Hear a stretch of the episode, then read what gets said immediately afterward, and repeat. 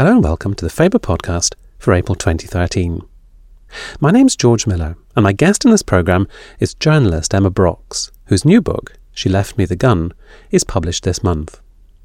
In the words of one reviewer, it's a courageous, clear sighted book which shifts between memoir and elegy. It's also been praised by Zoe Heller as one of the most genuinely uplifting works I have read in years. The gun of the title belonged to Emma Brockes's mother, Paula, who left South Africa as a young woman in 1960 and sailed to England to make a new life for herself. More than that, to rebuild herself after the trauma of her early years. One day I will tell you the story of my life, she promised her 10 year old daughter, and you will be amazed.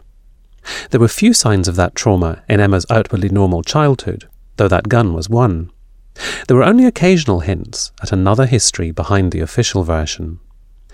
Paula had been sexually abused by her violent alcoholic father, as had several of her siblings. When Paula pressed charges in 1958 and the case came to trial, her father conducted his own defence and systematically destroyed his own children in the witness box. He was found not guilty. After Paula's death a decade ago, Emma set out to discover all she could about her mother's early life, which meant travelling around South Africa, meeting relatives she barely knew, and risking bringing back memories that some of them might have preferred to forget. The bizarre humour of many of her encounters in South Africa, the quirkiness and resilience of her newfound family, and above all her mother's astonishing strength of character, mean the book is worlds away from the realm of misery memoir, as I think this interview makes apparent. I met Emma when she visited London from her home in New York recently, and began by remarking that on the face of it at least, she had had the most normal home counties childhood in the most apparently unremarkable middle class family. Yes, very ordinary Buckinghamshire childhood. I did all the regular things. I, you know, I did the after school activities. Um, I went to a nice school. I've had nice little friends. There was no drama in my upbringing at all. The only thing that differentiated me from all of my other friends was a very the very small detail of my mother having come from somewhere else, and it wasn't that interesting of a of a country. It was South Africa, so it's not like English was her second language. It was it was a fairly well, at the time, I thought a fairly similar culture, although as it turned out, the, the culture she had been raised in could not have been more different. But on the surface of things, it was a completely standard, nice childhood. The funny thing about my mum is that she, in some ways, was a completely normal mother. So she didn't stand out at the school gate. She did all the regular things. She went to yoga in the village hall. She shopped at Budgens. She queued up at the post office I would say there were character flourishes, which looking back struck me as eccentric, but which at the time I didn't sort of categorize as such. So she was very opinionated. She quite liked to fight. You know, she was up for a Barney with someone, either a neighbour or if she felt that she'd been uh, mistreated in, in a shop or something, she would be quite. She would assert herself more forcefully than perhaps some of my friends' milder parents would do. So I was aware that she had a slightly unusual personality, but it didn't go beyond that. You describe it in the book, I think, as being at a slant to the culture. So, so she she clearly wanted to be part of it, but not not entirely. Yes, she exactly it's exactly that. She, I think it was very important for her at some level and for my sake to fit in, but she retained the right to take a sidelong look at the culture she was living in. And I think she actually valued her outsider status. I think she felt it was more interesting to be from somewhere else and to be able to have a slightly caustic relationship with the culture that you lived with. Her own early years in South Africa, she did talk about them. I mean, there were certain stories that became part of your childhood and certain larger than larger than life wildlife and, and uh, extreme weather and that sort of thing. Well, that's what's so interesting. It's not like there was a hard line on never speaking of the past, which I think would have even to a child not interested in their parents' early years, would have struck me as dysfunctional. It would have been Here's the thing a, a, therapist described my mother's background in relation to my own as the elephant in the room. And it just wasn't. It was That was a complete mischaracterization. I have absolutely no idea what she did with the elephant, but it wasn't in the room with us. She struck this extraordinarily difficult balance of normalizing talking about her past. So yeah, cute stories about snakes and scorpions and and weather, cute stories of her siblings who played practical jokes on her, and yet that was obviously a fraction of what the real story was. So she managed to talk about it but but not tell me the real story, which I think was brilliant. I mean, as you say, even to the extent of talking about her family. So it wasn't it wasn't like that was a sort of entombed and closed off. She did actually talk about her siblings. She did, I think. And the thing is, she was a natural storyteller, and there, there was the traumatic childhood, but there was also another childhood. There's more than one reality going on in, in any given situation, right? So she had a ton of really fun, good wildlife based stories from her childhood, which her natural exuberance sought out. So she wasn't going to deny herself the pleasure and me the pleasure of telling me great stories from her childhood. The, the extraordinary thing psychologically is that she was able to separate the incredibly dark elements of that memory she had from these lighter things that she, she held to her as important. So when did you first get an intimation of the traumatic side of her, her background?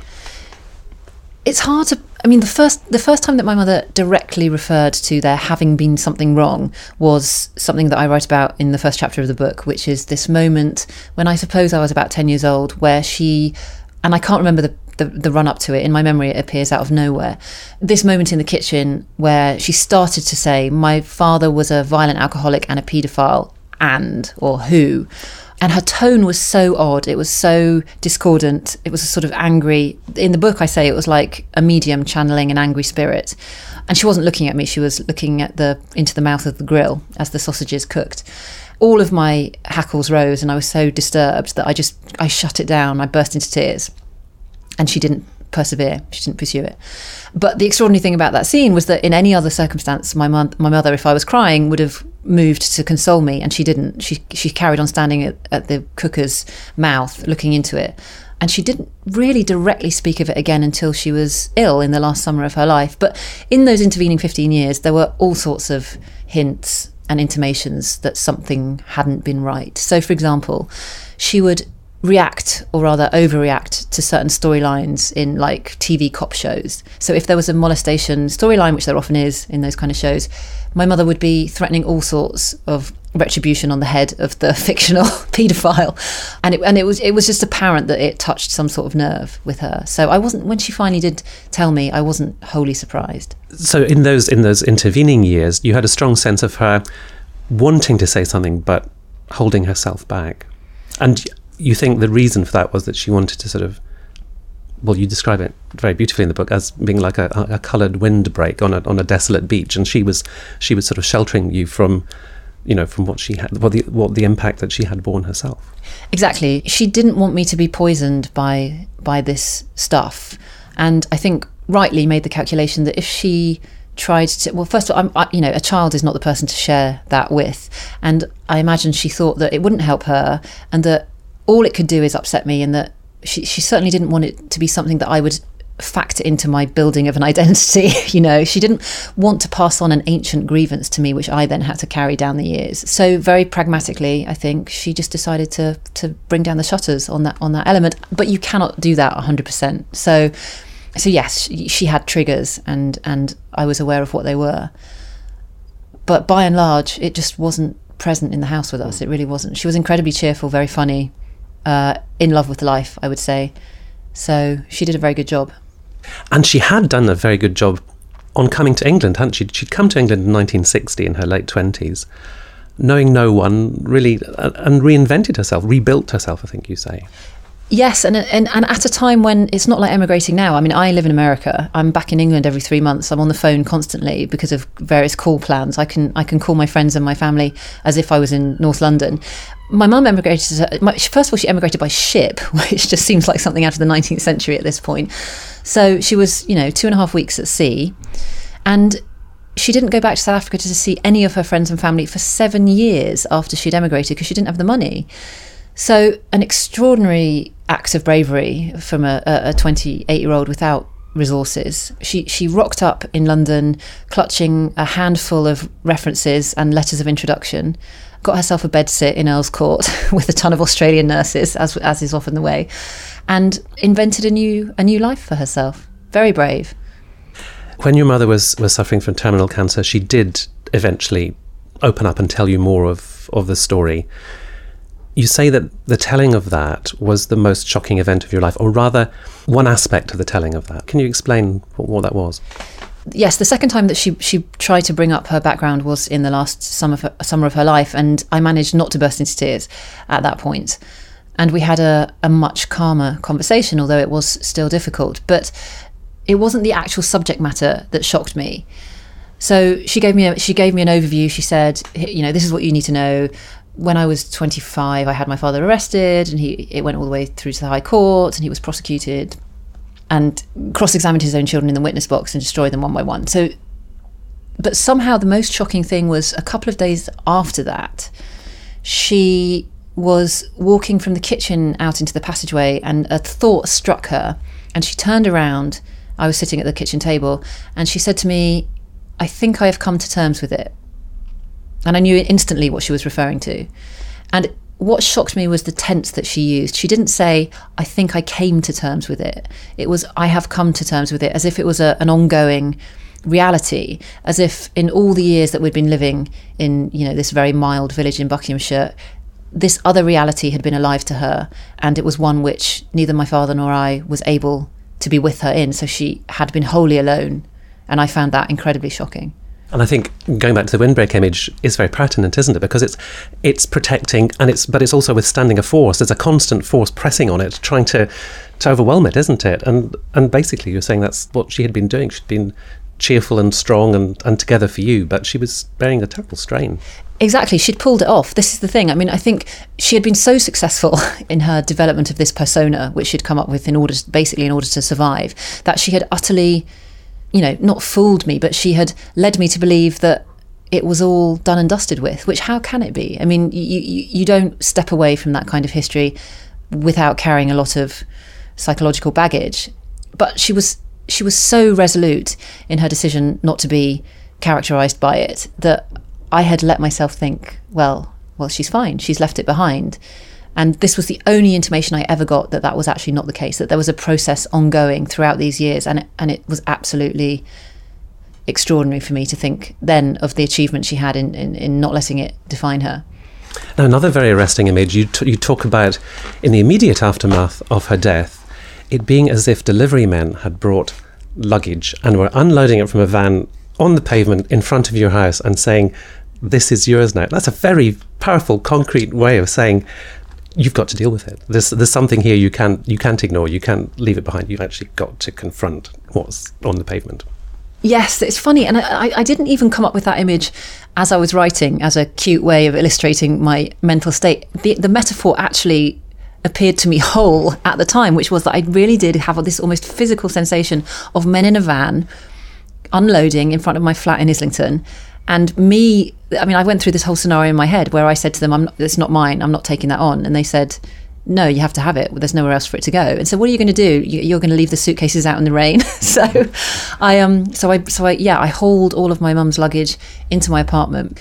And the only way way to deal with it i thought is to open it and to expose it to the light otherwise you know you're carrying you're carrying dead weight with you. So that's what i did. But i mean at the same time you were acutely conscious that that could begin to undo the good work that she'd done. That that could sort of begin to unravel.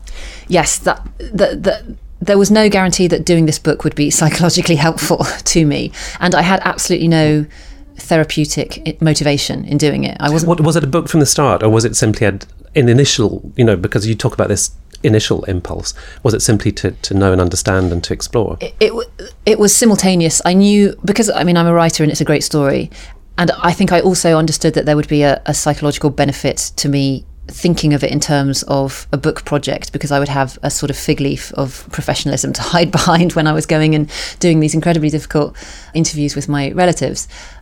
So I, I did think of it as a as a book project from the off, but that said, I think I would have done it anywhere anyway because it fulfilled a need in me to be with people who had known her and who looked like her. I mean, it, it was really down to the level of physiognomy. I'm an only child. I don't have any cousins in this country.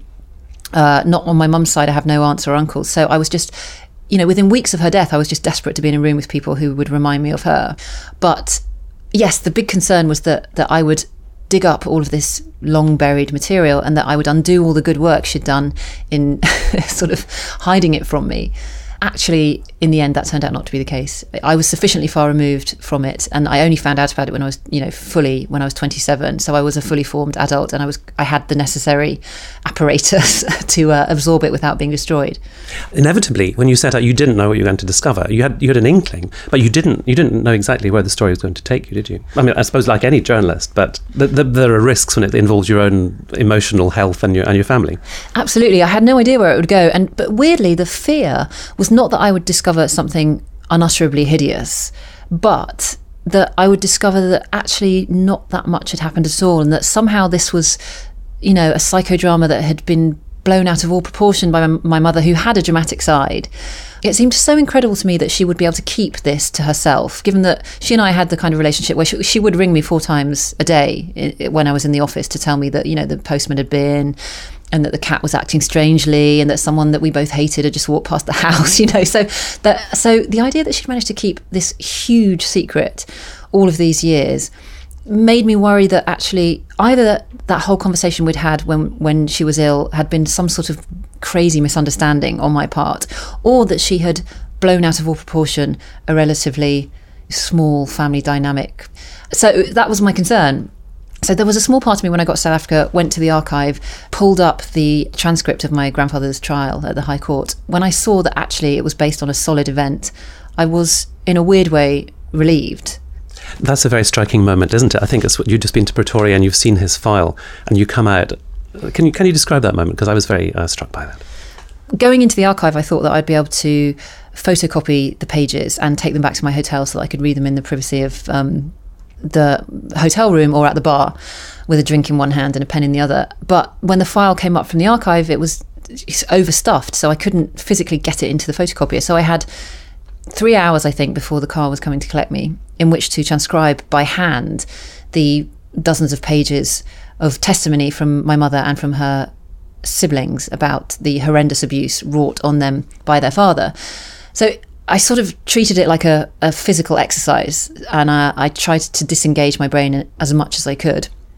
And I was fairly successful in that. Uh, I got to the end of the last page, and I left the archive building, and I just blindly started walking to try and to try and walk, walk off the experience of having read of all these t- these terrible things that happened. And I ended up walking up the hill and finding myself outside the Parliament buildings, which are very stately buildings in Pretoria and I sat on a bench in the garden opposite the government buildings and looked out over a, vista of South African countryside towards Johannesburg.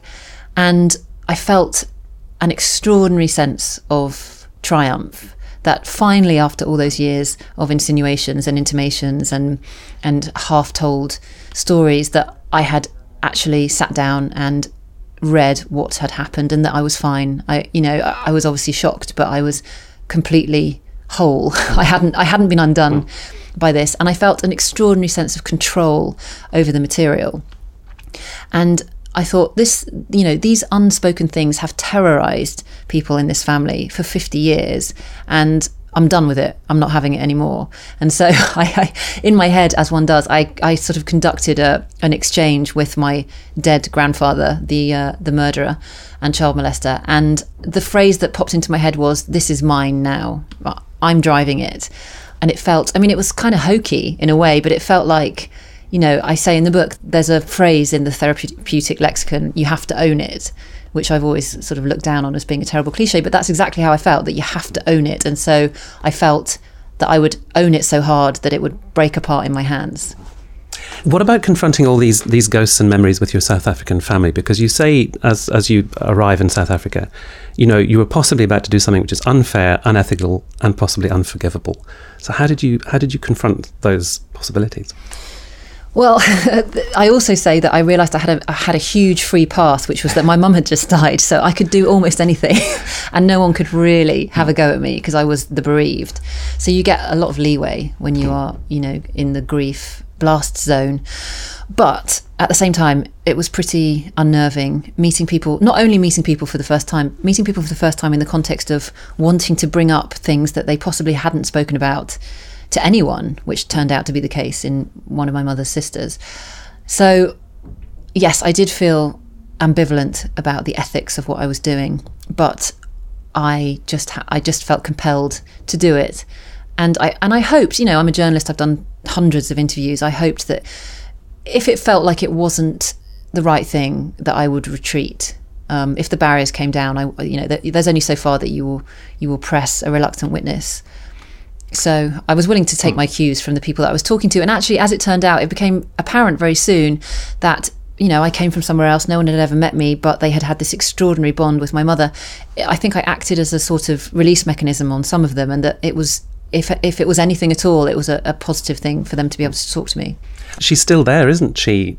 As a character, really, in in the dynamic between all of you, she they refer back to her because she was such a strong force for good in in their childhoods. Well, that was another surprising thing because there was a bit of me, you know, one is always the hero of one's own story. So when my mother talked about her siblings and this, you know, and the and the and the love between them, there was a part of me that always thought, well, and yet you haven't seen them for 30 years. So what is the value of that love? And and actually another thing I was worried about was that getting there I'd come too late that actually this bond that she had talked about had expired long ago and that I was about to embarrass myself by acting on something that just wasn't meaningful to the rest of the siblings. And, and it couldn't have been further from the truth. That it, the most extraordinary thing about the interviews that I did with them was was the extent to which they remembered what she'd done standing up for them and the extraordinary love between the siblings, which had sort of redeemed something good from a, a terrible, terrible situation. They had varying degrees of I suppose, willingness or, or readiness or, or, ability to actually give voice to what had happened to them in their childhood, didn't they? You, you talk about a seven-hour conversation with your aunt, your aunt Faye, where you're kind of talking around it but not actually mm. getting to it. And so when when one of your, your uncles actually comes out and, and you know says what your grandfather did, mm. it's it's like a sort of huge release for you too, isn't it? It really is. I mean, my aunt was only too willing to talk to me, but she had very sketchy memory. The interesting thing about interviewing the siblings is that they represent almost every psychological reaction you can have to a trauma of this nature. So my one of my aunts has repressed memory. One of my uncles had become an alcoholic for many years. There had been repeat behavioural patterns of violence within the family. But yes, so my aunt and I danced around it for seven hours partly because of her repressed memory and also because I, you know, she was the first person that I met of my mother's family, and I just neither of us was able to articulate what was going on. And by the time I met my mum's youngest brother, Stephen, uh, who has a background in psychology, so he, who is able to articulate these things perhaps as, as others might not be. I was just at the point where I was done with euphemism. It, it seemed to me that if I was going to do this, there were words that I would have to be able to say out loud. You know, child molestation, paedophile, incest, words that never get said. So when I was talking to him, he, he wasn't evasive, but he had been talking slightly in euphemisms, and, and I and I pushed I pushed him to to actually describe what it was that we were talking about, which was it, it did feel healthy. So when you were interviewing them, you were kind of in professional journalist mode, but once the interview had stopped, was it different from from going over other material that you've you've interviewed with your interviewees? Such a good question. Um, yes, I suppose it was different. Well, because I stuck around for a start, so then I, we would have dinner or we would go out. So there was a there was a continuing mm. relationship. But when you came to sort of you know transcribe or to re- you think, what do I do with this? But did did you feel very different? I did because well because you know, obviously my my mother's family aren't public figures, so I was I was aware that I was writing about them in a way that I wouldn't ordinarily write about the kinds of people that I interview. There was no narrative established. I was starting from scratch, so it, in lots of ways, it felt like a much harder um, exercise uh, than than what I usually do. And I was also very mindful of the tone in which I wrote. I wanted to be true to my mother's tone of voice, which was humorous and wry and sarcastic, and all of them had a similar sort of jauntiness about them. So I gave much more thought to the tone of the book than I than I would give to regular journalism, because it seemed to me that if I got it wrong, the consequences would be terrible. I mean, th- th- this is the whole rationale of the book. Apart from the fact that it's a great story and I'm a writer, it's that uh, I wanted the book to militate against what has become known as misery memoir. You, you see it as an anti misery memoir? I do. I think it's anti misery memoir in that it's a grim story, but it's not grimly told. And I hope it's not told with an eye to a voyeuristic audience. Uh, uh somebody who buys the book will be disappointed if that's what they're looking for because it doesn't deliver those kind of, you know, very I mean there are grim details in it but it's but it's that's not that's not the takeaway I hope from the book which is that you know it's it's funny and the people in it are funny and joyful and um, uh, it's it really isn't just about you know eight people's miserable childhoods there are some astonishing striking photographs in the book one which particularly sticks in my mind is a picture of your mother on the day is it the day before or the day that she's actually setting off to England on the ship, and she's standing with her father. Can you describe what, what you see in that picture? It's an extraordinary photo when you think that two years or less than two years earlier, she had had him arrested and prosecuted all the way to the High Court. And then, first of all, what's he doing in the house?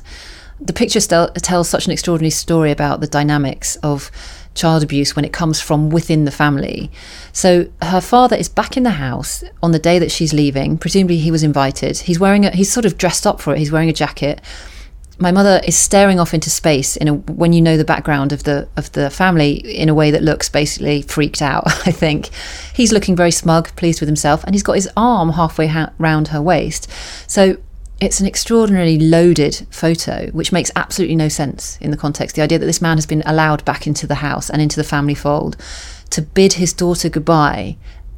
His daughter, who tried to shoot him. I mean, it's it's mind-boggling. And and the extra layer of, of oddness is that her stepmother sent her this photo as a sort of postcard from the family. So, I mean, and and she kept it. And she kept it. Totally extraordinary. And on the back of the photo, there's a there's a note from her stepmother, a very cheerful note, filling her in on the family toings and froings since she's left. There's absolutely no indication that this guy ruined all of their lives and their childhoods. it's a very strong exemplification of the past being a foreign country, isn't it? And and South Africa being a foreign country, so it's, it's kind of um, to the power of, of two. Absolutely, absolutely, and and and the way that sort of repression can take hold within a family, keeping up appearances I imagine was very important, and especially in South Africa where they grew up in in not terribly genteel circumstances, obviously, with inside the house, but there was a front that was put on when they stepped out of the house, and it was maintained for years that nothing's wrong, there's nothing to see. Did your grandfather remain ultimately unknowable? Do you think? I mean, in a sense, you're not you weren't really seeking to know him, but I was very struck by the fact that one of your uncles had until quite shortly before your visit had in the the trunk of his car a box of your grandfather's drawings and poems and you sort of you, you sort of think about whether that would have made you feel in any way different or should make you feel any way different i started to think around his character like what like who is this person how did he become the person that he became and i stopped fairly quickly because I think there's only so far you can get trying to second guess the motivations of a psychopath. It's just not. It's it is unknowable. But I mean, the odd thing is is that the juxtaposition in his nature of this incredible, monstrous brutality, and yes, at the same time, he obviously had a sensibility which enabled him to he was a, he was a talented artist he used to do these sketches that were apparently quite good his poetry was awful but um but he was a talented carpenter he he was um you know, he had an artistic sensibility, which I think romantically is still thought of as something that that civilizes, which is which is of course not true at all. It has absolutely no influence on the actual nature of a person and how they behave to other people. But so I looked into his childhood a little, and I was given a unpublished memoir written by his cousin who grew up next door to him in this mining compound that they lived in at the start of the 20th century in, in northern Johannesburg. And there were, you know, there were, I suppose, a few clues in that it was a, it was a pretty deprived childhood. They lived in a shack with a tin roof. They weren't provided for, but there was no indication that he was brutalized as a child. And in fact, his cousin who wrote the memoir went on to become a very illustrious academic at Cornell and elsewhere. So two children brought up in the same environment, one becomes a murderer, one one becomes a high flying academic. There's no way to figure out what went wrong with one and what went, what went wrong with the other. The only thing I would say is that they grew up within the wider context of South Africa in and and the mining boom in South Africa, which was like I think it, it, very like the um, the the West in the US, which was that it was pretty lawless, it was incredibly violent, uh, it was very drunken. So they grew up in a, a society which which normalized brutality, and also they grew up in the context of apartheid. So they were exonerated to an extent. Whatever they did, they could they could console themselves that they were they were superior morally, intellectually, on every single level from an entire race of people. So if he needed a free pass, it was right there, provided by the state. Now, you mentioned earlier, Emma, that the book is certainly not without humour. So I thought a lot of the humour stems from just what a bizarre place South Africa can be. Yeah, it's pretty wacky. I mean, I um yes, so the second half of the book divides between my being with my relatives and also living in in the sort of bubble of the expat journalist community in the the uh, west of Johannesburg. And yeah, it's a it's a it's a very strange place. I loved Johannesburg. Very lively, very vibrant. Um everyone's struggling to get ahead. I mean, it feels like I imagine again, big American cities when they were really taking off felt. Everything's up for grabs and everything's still to play for. But it, but it is, it's a very peculiar, it's a very peculiar pe- place. The story that, that, that best exemplifies that, I think, is um, a story I was told shortly after arriving. I was at a quite posh barbecue at a big house in the northern suburbs, a gated community, and I was introduced to someone who was living in a house where someone called the Vaulting Wanker had recently been sighted. Now, he was a neighborhood streaker who had made a nuisance of himself all around the posh houses of Western Johannesburg. His MO was to uh, strip naked and run across the bottom of the garden. And if he saw someone in the kitchen or in one of the bedrooms looking out on the garden, he would enthusiastically masturbate in the in their direction, and then he would vault over the fence and disappear. So, logistics need careful planning. Yeah, I know he was ambitious. That's an that's an ambitious streaker. So he had become known as the vaulting wanker. The extraordinary coda to that story is that one of the people he had streaked past was the daughter of a anti-apartheid campaigner who had been murdered by the security police, and her parents' murderer was serving time in a maximum security prison. And news of the vaulting wanker had made the newspapers, and this murderer in his prison cell had read about it. And wanting to atone for having murdered her parent got word to her through his henchman on the outside that if she wanted he would make the necessary inquiries and quietly eliminate the vaulting wanker. And that would be as an atonement for having killed her. I think it was her father and she communicated back through the relevant channels that in fact this would not be necessary that she wasn't going to take a hit out on on uh, on the streaker. And it and it was it, it struck me as, as saying a lot about um, uh, what what an incredibly complicated place South Africa is.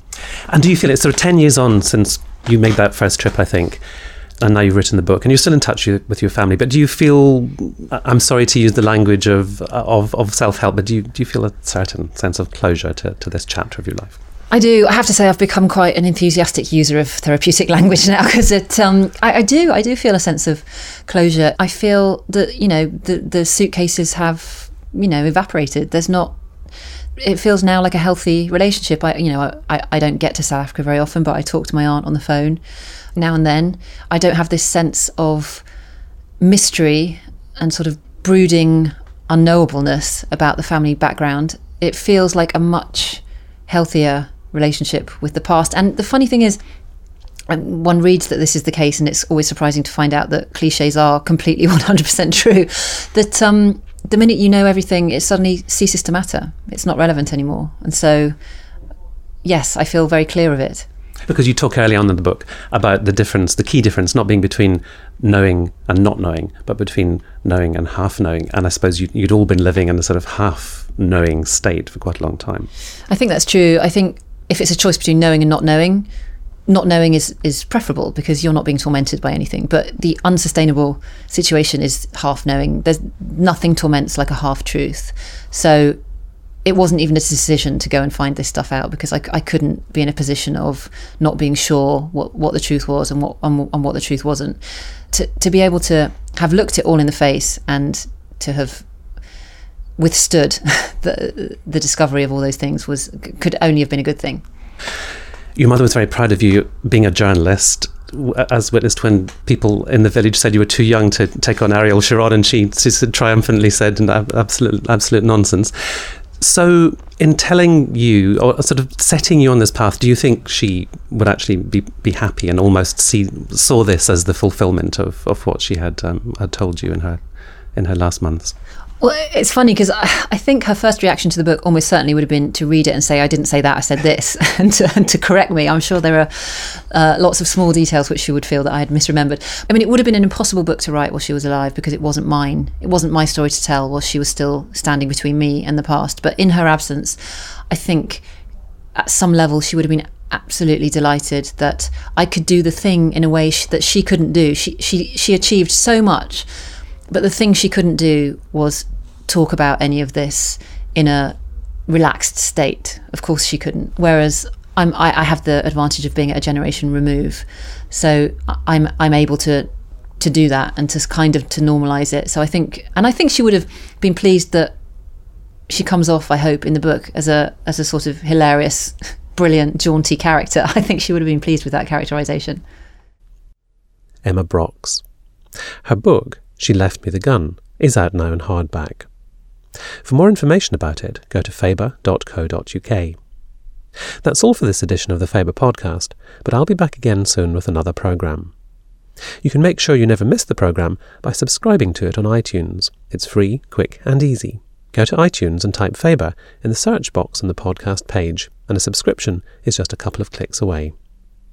Until next time, thank you very much for listening, and goodbye.